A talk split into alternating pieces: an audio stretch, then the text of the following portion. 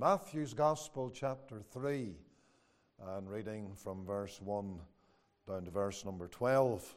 So please open your Bibles and let us read these verses. Let us hear the Word of God. In those days came John the Baptist preaching in the wilderness of Judea and saying, Repent ye, for the kingdom of heaven is at hand. For this is he that was spoken of by the prophet Isaiah, saying, the voice of one crying in the wilderness, Prepare ye the way of the Lord, make his paths straight. And the same John had his raiment of camel's hair, and a leathern girdle about his loins, and his meat was locusts and wild honey. Then went out to him Jerusalem and all Judea and all the region round about Jordan, and were baptized of him in Jordan confessing their sins.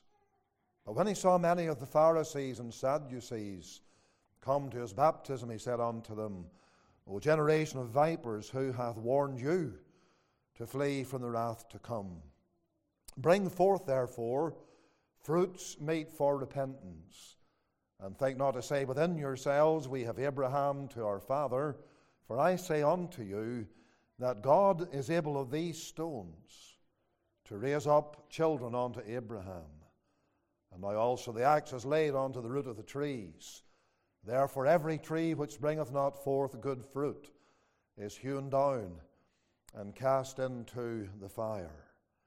I indeed baptize you with water unto repentance, but he that cometh after me is mightier than I, whose shoes I am not worthy to bear. He shall baptize you with the Holy Ghost and with fire, whose fan is in his hand, and he will thoroughly purge his floor and gather his wheat into the garner, but he will burn up the chaff with unquenchable fire. And we end there. We know that God will bless the reading of this word to all of our hearts for his own name's sake and for his glory. Heavenly Father and our eternal God, we thank thee that thou art the one who knows our hearts and who knows our needs.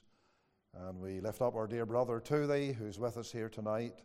We ask again for him that thou wilt grant him the comfort and the consolation of the gospel in his time of sadness and sorrow. We pray that thou wilt strengthen his soul and thou wilt be with him and bless him here in the homeland for these couple of weeks and then as he goes back again to take up his ministry there in Pennsylvania.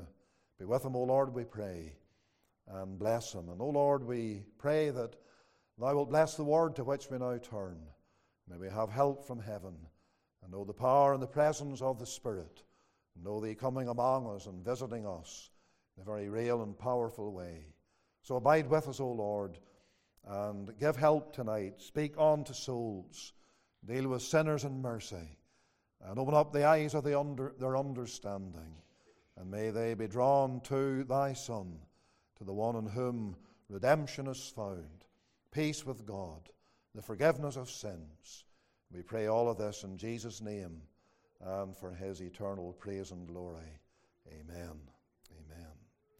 So we turn to Matthew 3, and tonight I want to focus your minds on uh, two of these verses I read with you, verses 11 and 12 where we have John the Baptist speak. John the Baptist was the forerunner of the Lord Jesus Christ, and as such, he fulfilled a, a vitally important role, which was to prepare the way for the Messiah to come and to enter into and execute his own ministry. That work of preparing the way for the Lord, therefore, was no frivolous enterprise. It was a ministry of the greatest magnitude, and we might even say as well of the greatest excellence. What a ministry, though brief, John the Baptist had as he prepared the way for the Lord. His role was quickly fulfilled and was then eclipsed by the ministry of the Savior. And yet, there is rich biblical testimony to the wondrous nature of the work that John the Baptist was sent to do. In the Old Testament, prophets like Isaiah and Malachi set down very clear predictions of the forerunner's ministry. And then in the New Testament, all four gospel writers gave attention to John and, who, and they pay testimony to the illustrious nature of that man's uh, service for Jesus Christ. But above all these, whether Old Testament prophets or New Testament writers, above all these, it is Christ Himself who paid the highest commendation to John the Baptist. He stated that he was the greatest of all the prophets. He emphasized that there was not a greater than John the Baptist. Uh, uh, and as we think about that statement, not a greater than John the Baptist, we must remember that the secret of his tremendous greatness was his unique infilling by the Holy Spirit. When Gabriel announced to Zechariah concerning the birth of John the Baptist, he stated that John would be great in the sight of the Lord. And he went on to say that he would be great because he would be filled with the Holy Ghost from his mother's womb. And that, of course, was unique. That is something unparalleled with regard to the servants of the Lord in the Scriptures. And so, that was the hallmark of the ministry of John the Baptist, the forerunner of Christ. He was a man who was possessed with an unusual anointing of the Spirit of God, and without that anointing, his life and his ministry would be inexplicable. Indeed, the evidence of John's infilling by the Holy Spirit not only was that he was a preacher with power, but that he was also a preacher with a fearless honesty, demonstrated by his statement here in these verses 11 and 12 from which I want to preach to you this evening. In these words and these verses, John addresses the religious leaders, the scribes, the Pharisees, and others, the Sadducees, who came to his ministry, who, who came to hearken to John's ministry. You know, it's wonderful when we read these verses to notice what it actually says in one of those verses that all of Jerusalem and all of Judea went out to John the Baptist. He had a drawing power and he was out in the wilderness preaching. And yet, such was the impact of his ministry that people were drawn from cities and from the urban areas right out into the wilderness to listen to the preaching of the Word of God by this man. But what fearless preaching they actually heard. He neither flattered them nor was he fearful of them, but with unflappable nerve he faced the crowds that gathered around him and he brought the message that was laid upon his heart. And the message on this occasion comes to a climax in these two verses, 11 and 12 of Matthew 3. And what he declared, he announced the impending appearance of Christ, who was shortly to come and begin his own public ministry. And he, that is John, he, he, he proceeded then to describe the ministry that the Lord Jesus Christ was going to discharge. The language that John uses reveals that Christ's ministry would truly be unparalleled. It would be extraordinary. It would be supernatural. A ministry that only one who was the Messiah, who was the God man, could actually discharge. To put it succinctly, when you look at these two verses before us, is a text which reveals that Christ's ministry would infallibly affect all men, either in salvation or in damnation. That's what John is saying in these two verses. That's a very solemn analysis of the Savior's ministry what I've just said, but that's what John states in these verses, as we will see tonight. And yet it's always true, you know.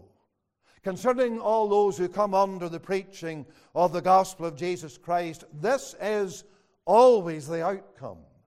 Those who believe and receive the Savior are saved. Those who refuse Him are lost. John says it here in so many words. We will see that as I've noted We'll see that a little later on tonight. But this is always happening. In every gathering like this, in every gospel evangelistic meeting like this, this is the outcome. There are those over time who do come to the Lord and are saved by grace and who go on with God. There are others who refuse, and some have refused for decades of their lives, have trampled underfoot the blood of the Lamb in refusing Jesus Christ, have done despite to the Spirit of grace in refusing Jesus Christ, have resisted the Holy Ghost in refusing Jesus Christ, even as Stephen told his hearers, as you find in Acts chapter 7, as he preached that powerful message on that very day when he was stoned to death. He spoke to them about refusing the Holy Ghost. And therefore, there is such a sin. Now, my friend, what a solemn and a terrible outcome there is for those who do so. Who do so. And tonight, as I look with you at these verses, I trust that the Lord will impress this truth upon every heart in this meeting.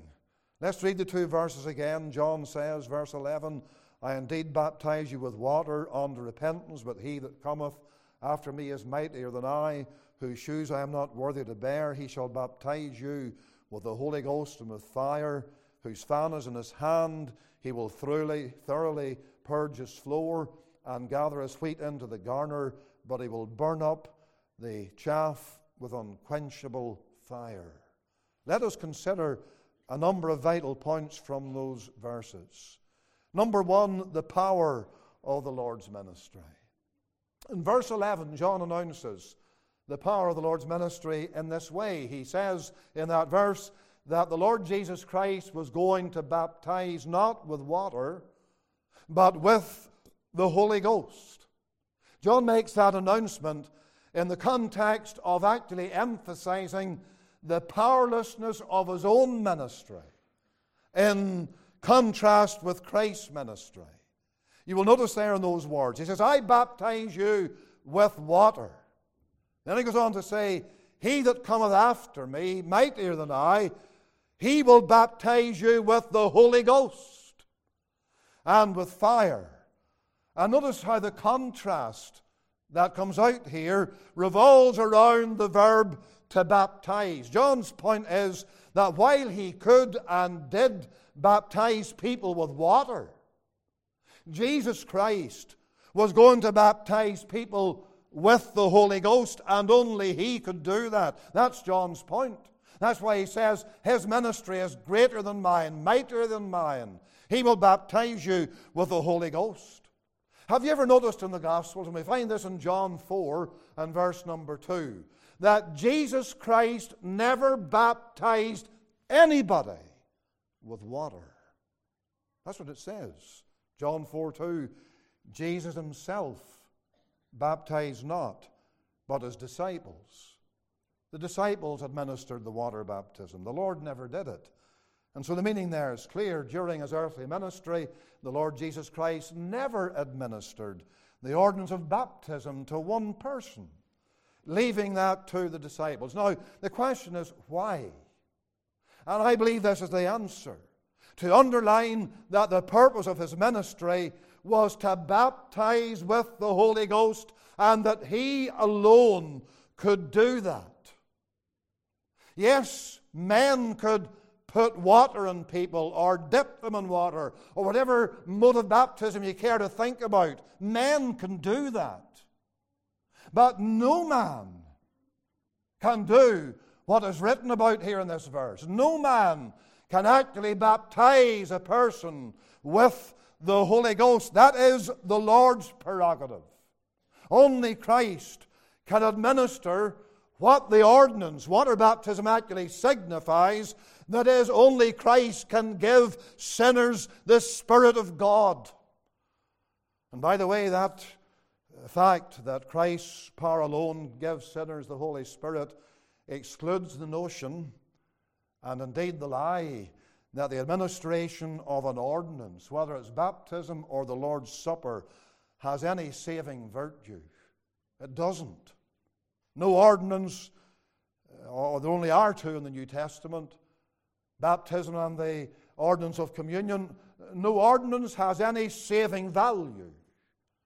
But what has saving value, what really matters, is for sinners to have administered to them the Spirit of the living God. There must be the application to sinners by Christ of the grace that is signified by the ordinance of baptism, and that grace is wrapped up in the whole ministry and activity of the Spirit of the living God. When He comes upon sinners, He gets a hold of sinners and He draws them to, to, Uh, to redeem them through Jesus' blood and to rescue them from all the effects of sin. And therefore, John took comfort from the truth that while he could not administer the Spirit, Jesus Christ could do so. May I say to those in this meeting tonight who are not saved, you need to understand what you desperately need. You need the power and the principle of new life infused into your heart and to your soul by the power of the Holy Ghost. That principle of life is spiritual. That principle of life is eternal. That principle of life is transforming. And may I say to you this evening, dear sinner, you yourself or no other human being has the power to produce this principle of new life. You cannot do it for yourself, and no man can do it for you. Oh, the lies of preachers when they baptize people and they actually tell them that you have now been regenerated. Or when they lay hands on people and they actually tell them, receive the Holy Ghost from the laying on of my hands. My friend, that is all a pack of lies. It's only Christ who's able to bring the Holy Spirit into a human heart. And He's the one who applies redemption and does the great and the marvelous and the saving work. I was just thinking about the verse in Job Job 14, verse number 4. You know, it says, Who can bring a clean thing out of an unclean? And then the answer is given, Not one. The unclean thing there is the heart of man. And for an unclean heart to suddenly commence to bring forth that which is clean is impossible for the one who needs it the sinner. And my friend, you can make resolutions, you can pray prayers, you can do all kinds of religious performances, but you are an unclean sinner, and you cannot bring something that is clean out of your heart by your own activity because your heart is unclean, is impure, it is filthy with sin, and you cannot bring anything clean out of it, and neither can anybody else do it for you. I think of the words of Psalm 49 and they're just as striking. Let me just read them to you, a couple of verses there. Psalm 49, verse number 7, it, asks, or it says this None of them can by any means redeem his brother. Now, it's talking about men, human beings, and using the word brother in that sense of your fellow human being. And it says there that none of them can by any means redeem his brother, nor give to God a ransom for him. And then verse 9, that he should live forever and not see corruption. I bring you these verses just to stress the fact that what you need, sinner, I cannot do it for you. No one else can do it for you. You may have a saved father or mother. You may have a saved wife or a saved husband. You may be one of those people who have, who have saved children, but you're not yet saved. I'm telling you tonight that what you need is to be saved. What you need is to have the Holy Ghost living in your heart. For that's what salvation is really all about. When the Spirit of God enters and the work is done, you need that. But nobody can perform something for you that will bring that about. It's only the Lord that will do the work and is able to do the work, as we find John saying here, using these words in this particular way. And, sinner, you must look to the Lord as you sit in a gospel meeting once again. If you think and if you resolve, I am going to be saved, you need to look to the Lord to come tonight and work on your heart and give you the Holy Ghost. Because the Bible tells me that those who become the sons of God, to them he gives the Holy Spirit. Galatians 4 makes it absolutely clear.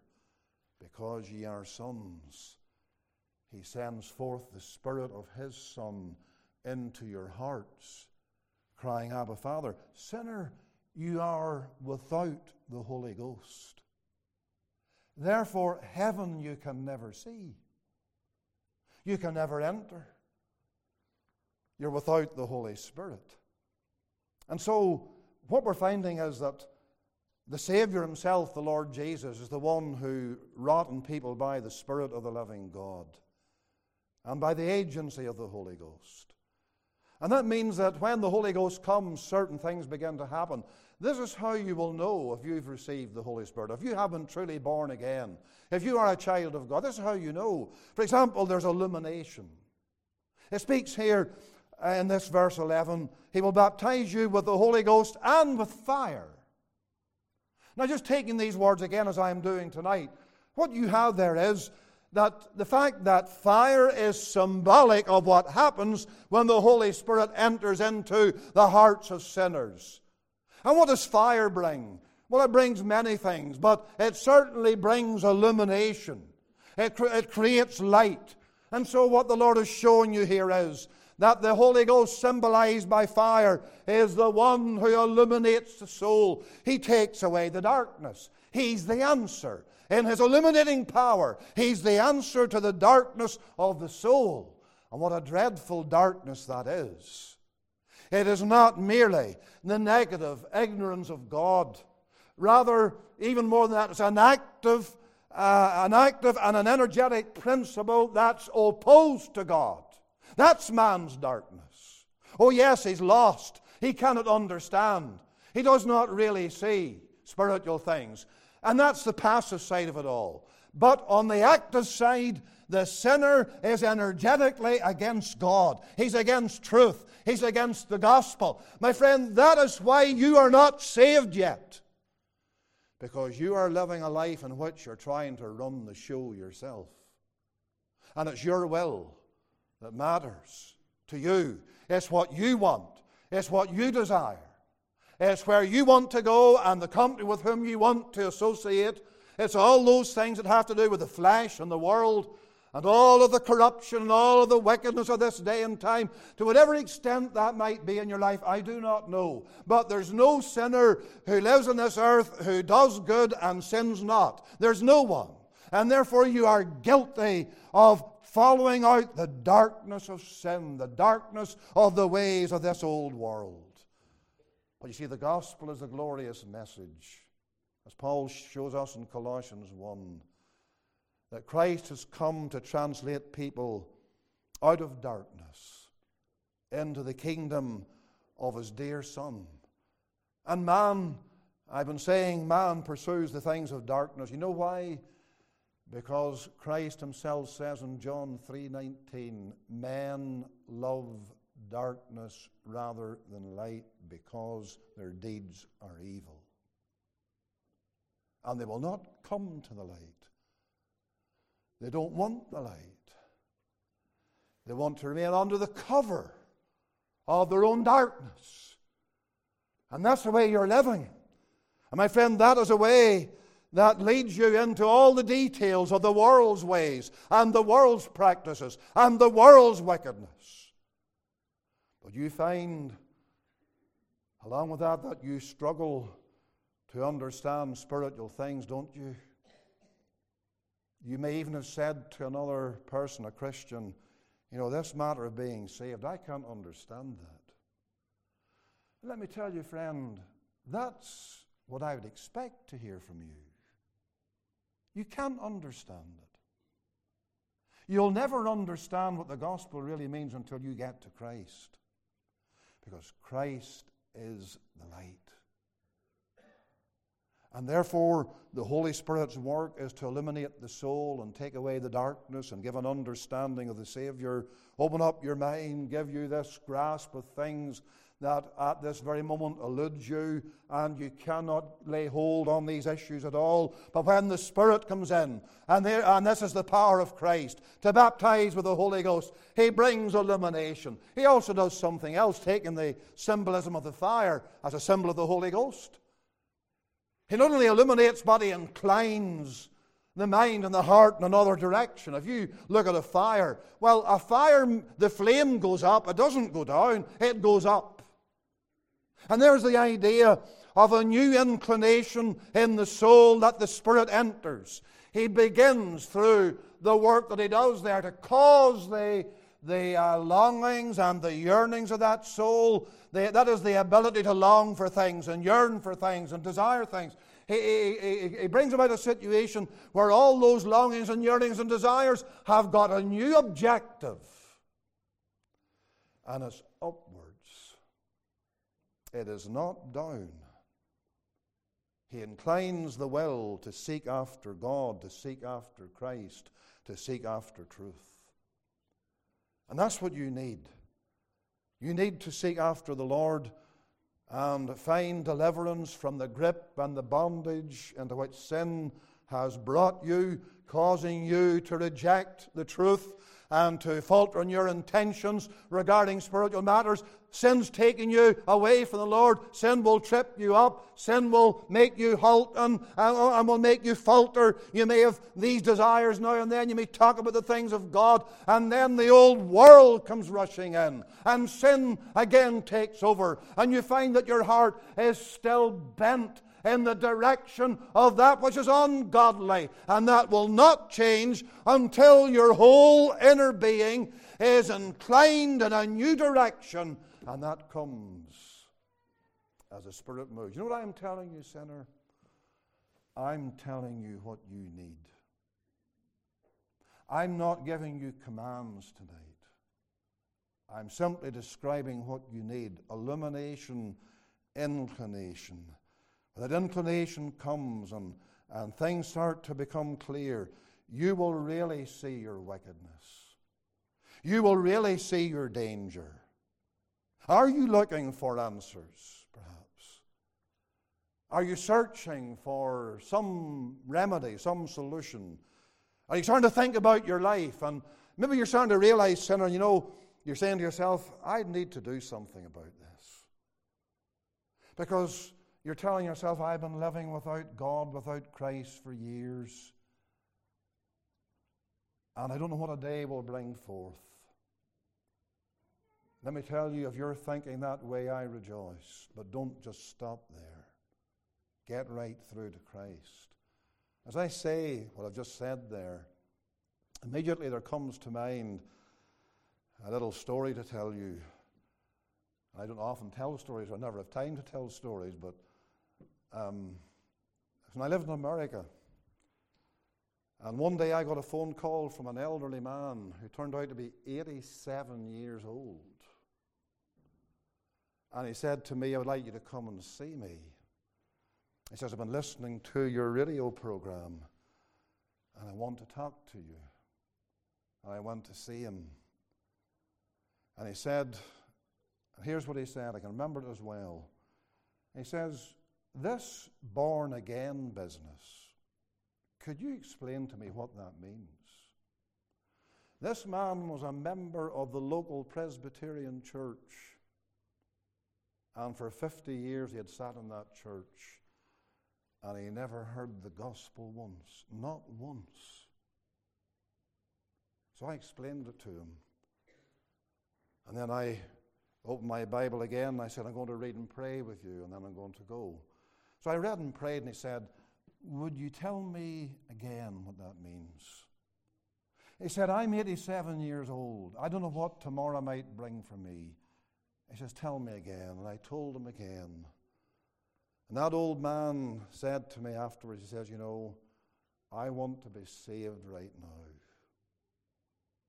And that man came to the Lord.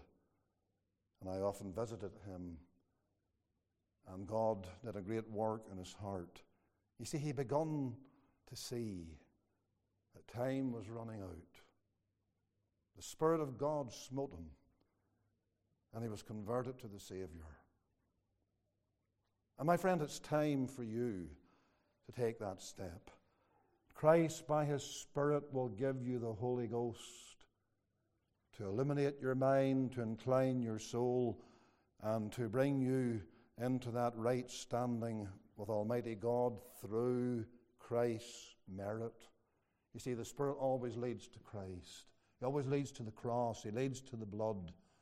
The work that He does is the work of applying the redemptive benefits of the death, yea, the life and the death of our Lord Jesus Christ. And the Lord will do all that for you. Oh, if you'll only but seek Him and trust Him, I tell you tonight, He will baptize you with the Holy Ghost.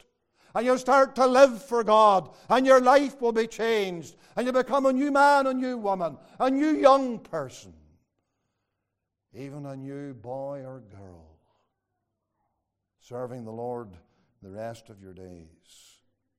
Look at verse 12 now, and notice there, as we have noticed the power of the Lord's ministry, notice the purging in Christ's ministry. Because this moves into another arena altogether. Whose fan is in his hand, verse 12, and he will thoroughly purge his floor. He will thoroughly purge his floor. Now, regarding this purging, there is the floor mentioned, and what that means is is taking the imagery of, of the, uh, the times in which John lived and Christ lived and so on. And back then there was what was called the threshing floor.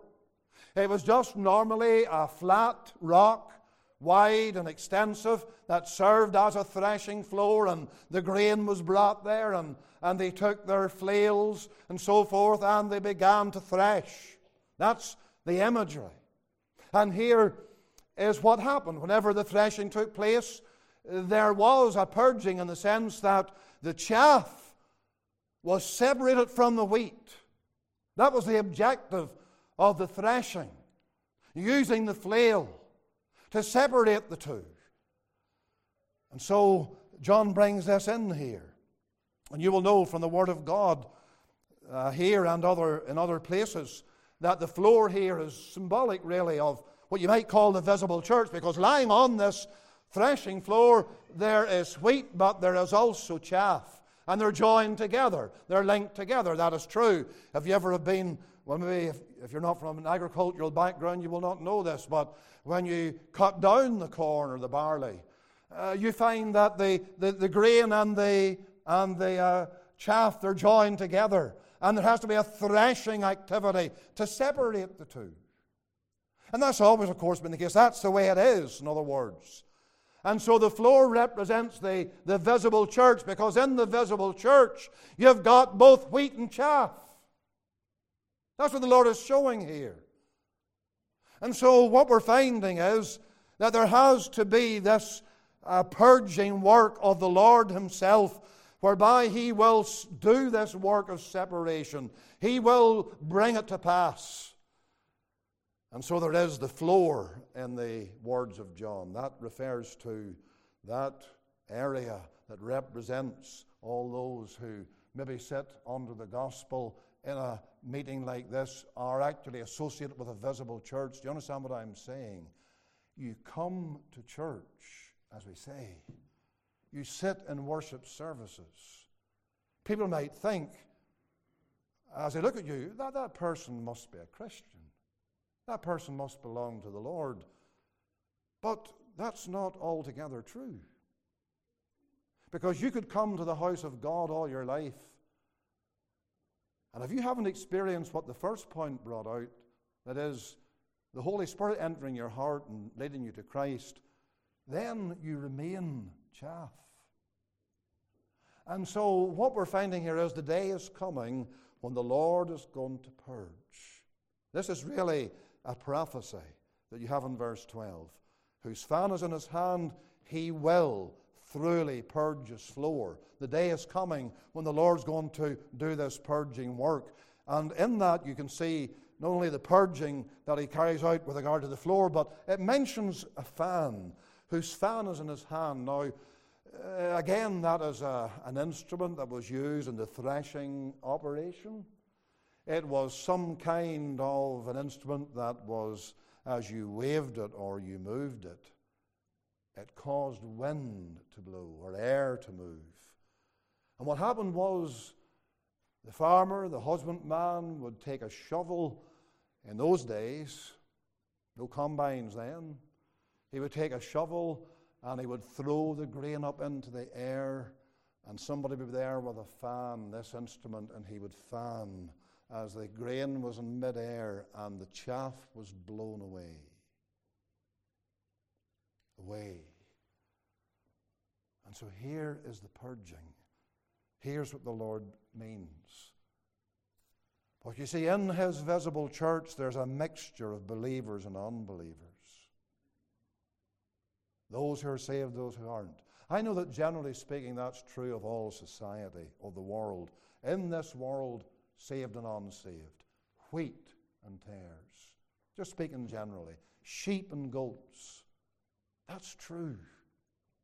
But my friend, the day is coming when this solemn, this awful separation is going to take place, and the Lord will purge out all the chaff. The fan again, it says in verse 12, whose fan is in his hand. You know, that really struck me. The man with the fan in his hand is the man who's been given the responsibility of winnowing, purging. And I thought of John 5 and the verse number 22. You know what it says? The Father hath committed all judgment into or unto the Son. The Lord Jesus Christ is the one with the fan in his hand. He is the judge. And friend, He's coming to judge. He's coming to separate people, the one from the other. That goes on through the Gospels over and over again. Matthew 25, when He will come on the, in the clouds, when He will come and sit upon the throne of His glory, He will separate mankind. And on the right hand, there will be those who are called the sheep. On the left hand, those who are called the goats. Or Matthew 13, the wheat and the tares, I've already mentioned that. Or the power of the good fish and the bad fish. Uh, the whole way through the Word of God, this comes out over and over and over again. The Lord is warning you, my dear friend, that you're not going to, you're not going to be able always to shelter under the coattails of a Christian. You're not going to be able to go through and finally enter into heaven because you have had a saved father or mother or brother or sister or whatever. It just will not happen. The day of judgment will arrive, and this purging will take place, and the Lord will purge out the chaff. And what an awful day that will be. That brings me to the last point here the prospect of the Lord's ministry. Look at the latter part of verse 12. And gather his wheat into the garner but he will burn up the chaff with unquenchable fire. There is the prospect that is set down here of this ministry of Jesus Christ. The prospect is that of the Lord committing all men to their eternal state. He gathers the wheat into the barn, he casts the chaff into unquenchable fire. What you have in those words is a presentation of the only two places that will hold all souls forever heaven and hell. Do you understand, my friend, that as we meet here tonight, we meet on the, 8th of October 2023. We may never meet again. I don't know what will happen by this time next week. But I know this taking this congregation, just let's project our minds to the end of time, to the day that the Lord is showing us here, that day of purging and this awful prospect, either heaven or hell.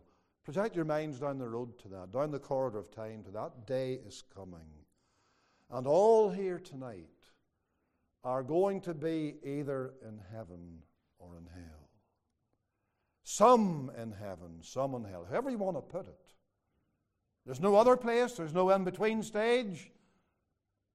There's nothing about getting another chance when the Lord comes back. Nothing, nothing like that. It's very final, it's eternally set. That's what the Lord's showing you here in this kind of language. He says he will gather the wheat, as it says there in verse 12. Gather his wheat into the garner, his wheat into the gather, into the garner. You know that word gather, I looked it up. I'd never looked at it before until I was preparing this message. And you know what it means literally? To lead together. Now you take all those who are called the wheat, that's all Christians. And here's this wonderful day uh, going to come, and, and the Lord is going to gather, He's going to lead together all those who comprise the wheat. Just think about it. Streams of people from all time and all nations being led together into glory. Of all colors and classes and so on. And what a wonderful day. Because they all go to the same heaven. And they'll all be therefore on the same ground, the ground of the blood and the finished work.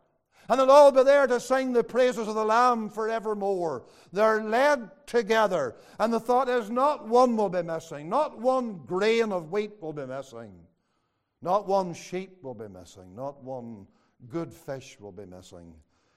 All will be there. And then the other word that struck me, and I looked that up too garner.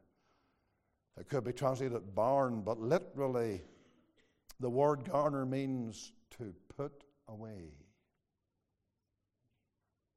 Put away. What it means is it signifies safety and preservation, as in the granaries of the Jews or any person involved in this kind of business where grain was stored. And so it was all, it was all gathered up and brought together into the garner of God, put away safely.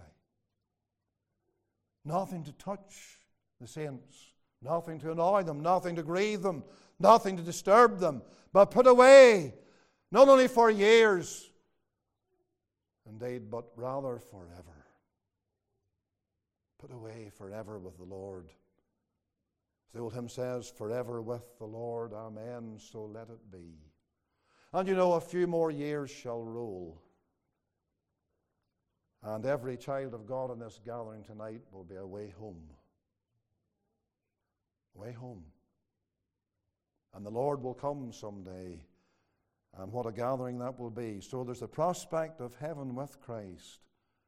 But listen, sinners, the awful prospect here of hell without Christ. For it says it. He says there, but he will burn up the chaff with unquenchable fire. That's why I read Psalm 1 tonight, the last verses of that psalm. The ungodly are not so. They're not like the, the, the person in the first few verses. The, the man who walks not in the counsel of the ungodly, who sits not in the way of the sinner and, or the seat of the scornful, but his delight is in the Lord's word and the Lord's law, and he brings forth fruit. He's a man of God. He's a child of God. He's any Christian, in other words. But then there comes the contrast. The ungodly are not so. Then it says, but are like the chaff which the wind driveth away. My friend, the wind in that little psalm is the wind of judgment that will blow with this terrific force someday and drive sinners away into darkness, drive them away into hell, drive them away into the caverns of the damned, and they will be lost forever, and they'll be in the unquenchable fire. Oh, how often the Lord speaks of that fire.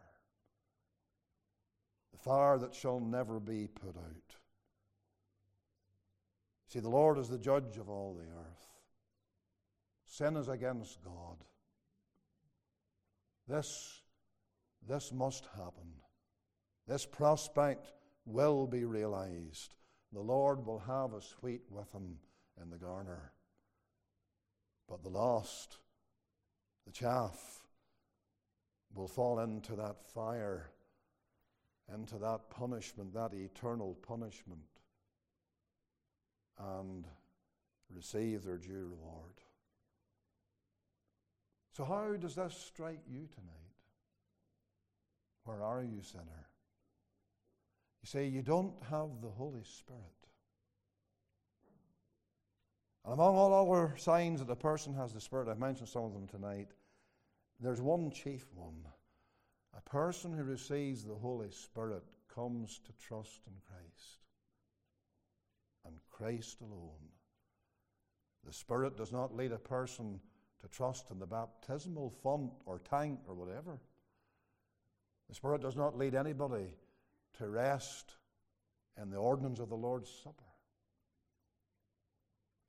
The Spirit leads people to a person and to the work that He has done.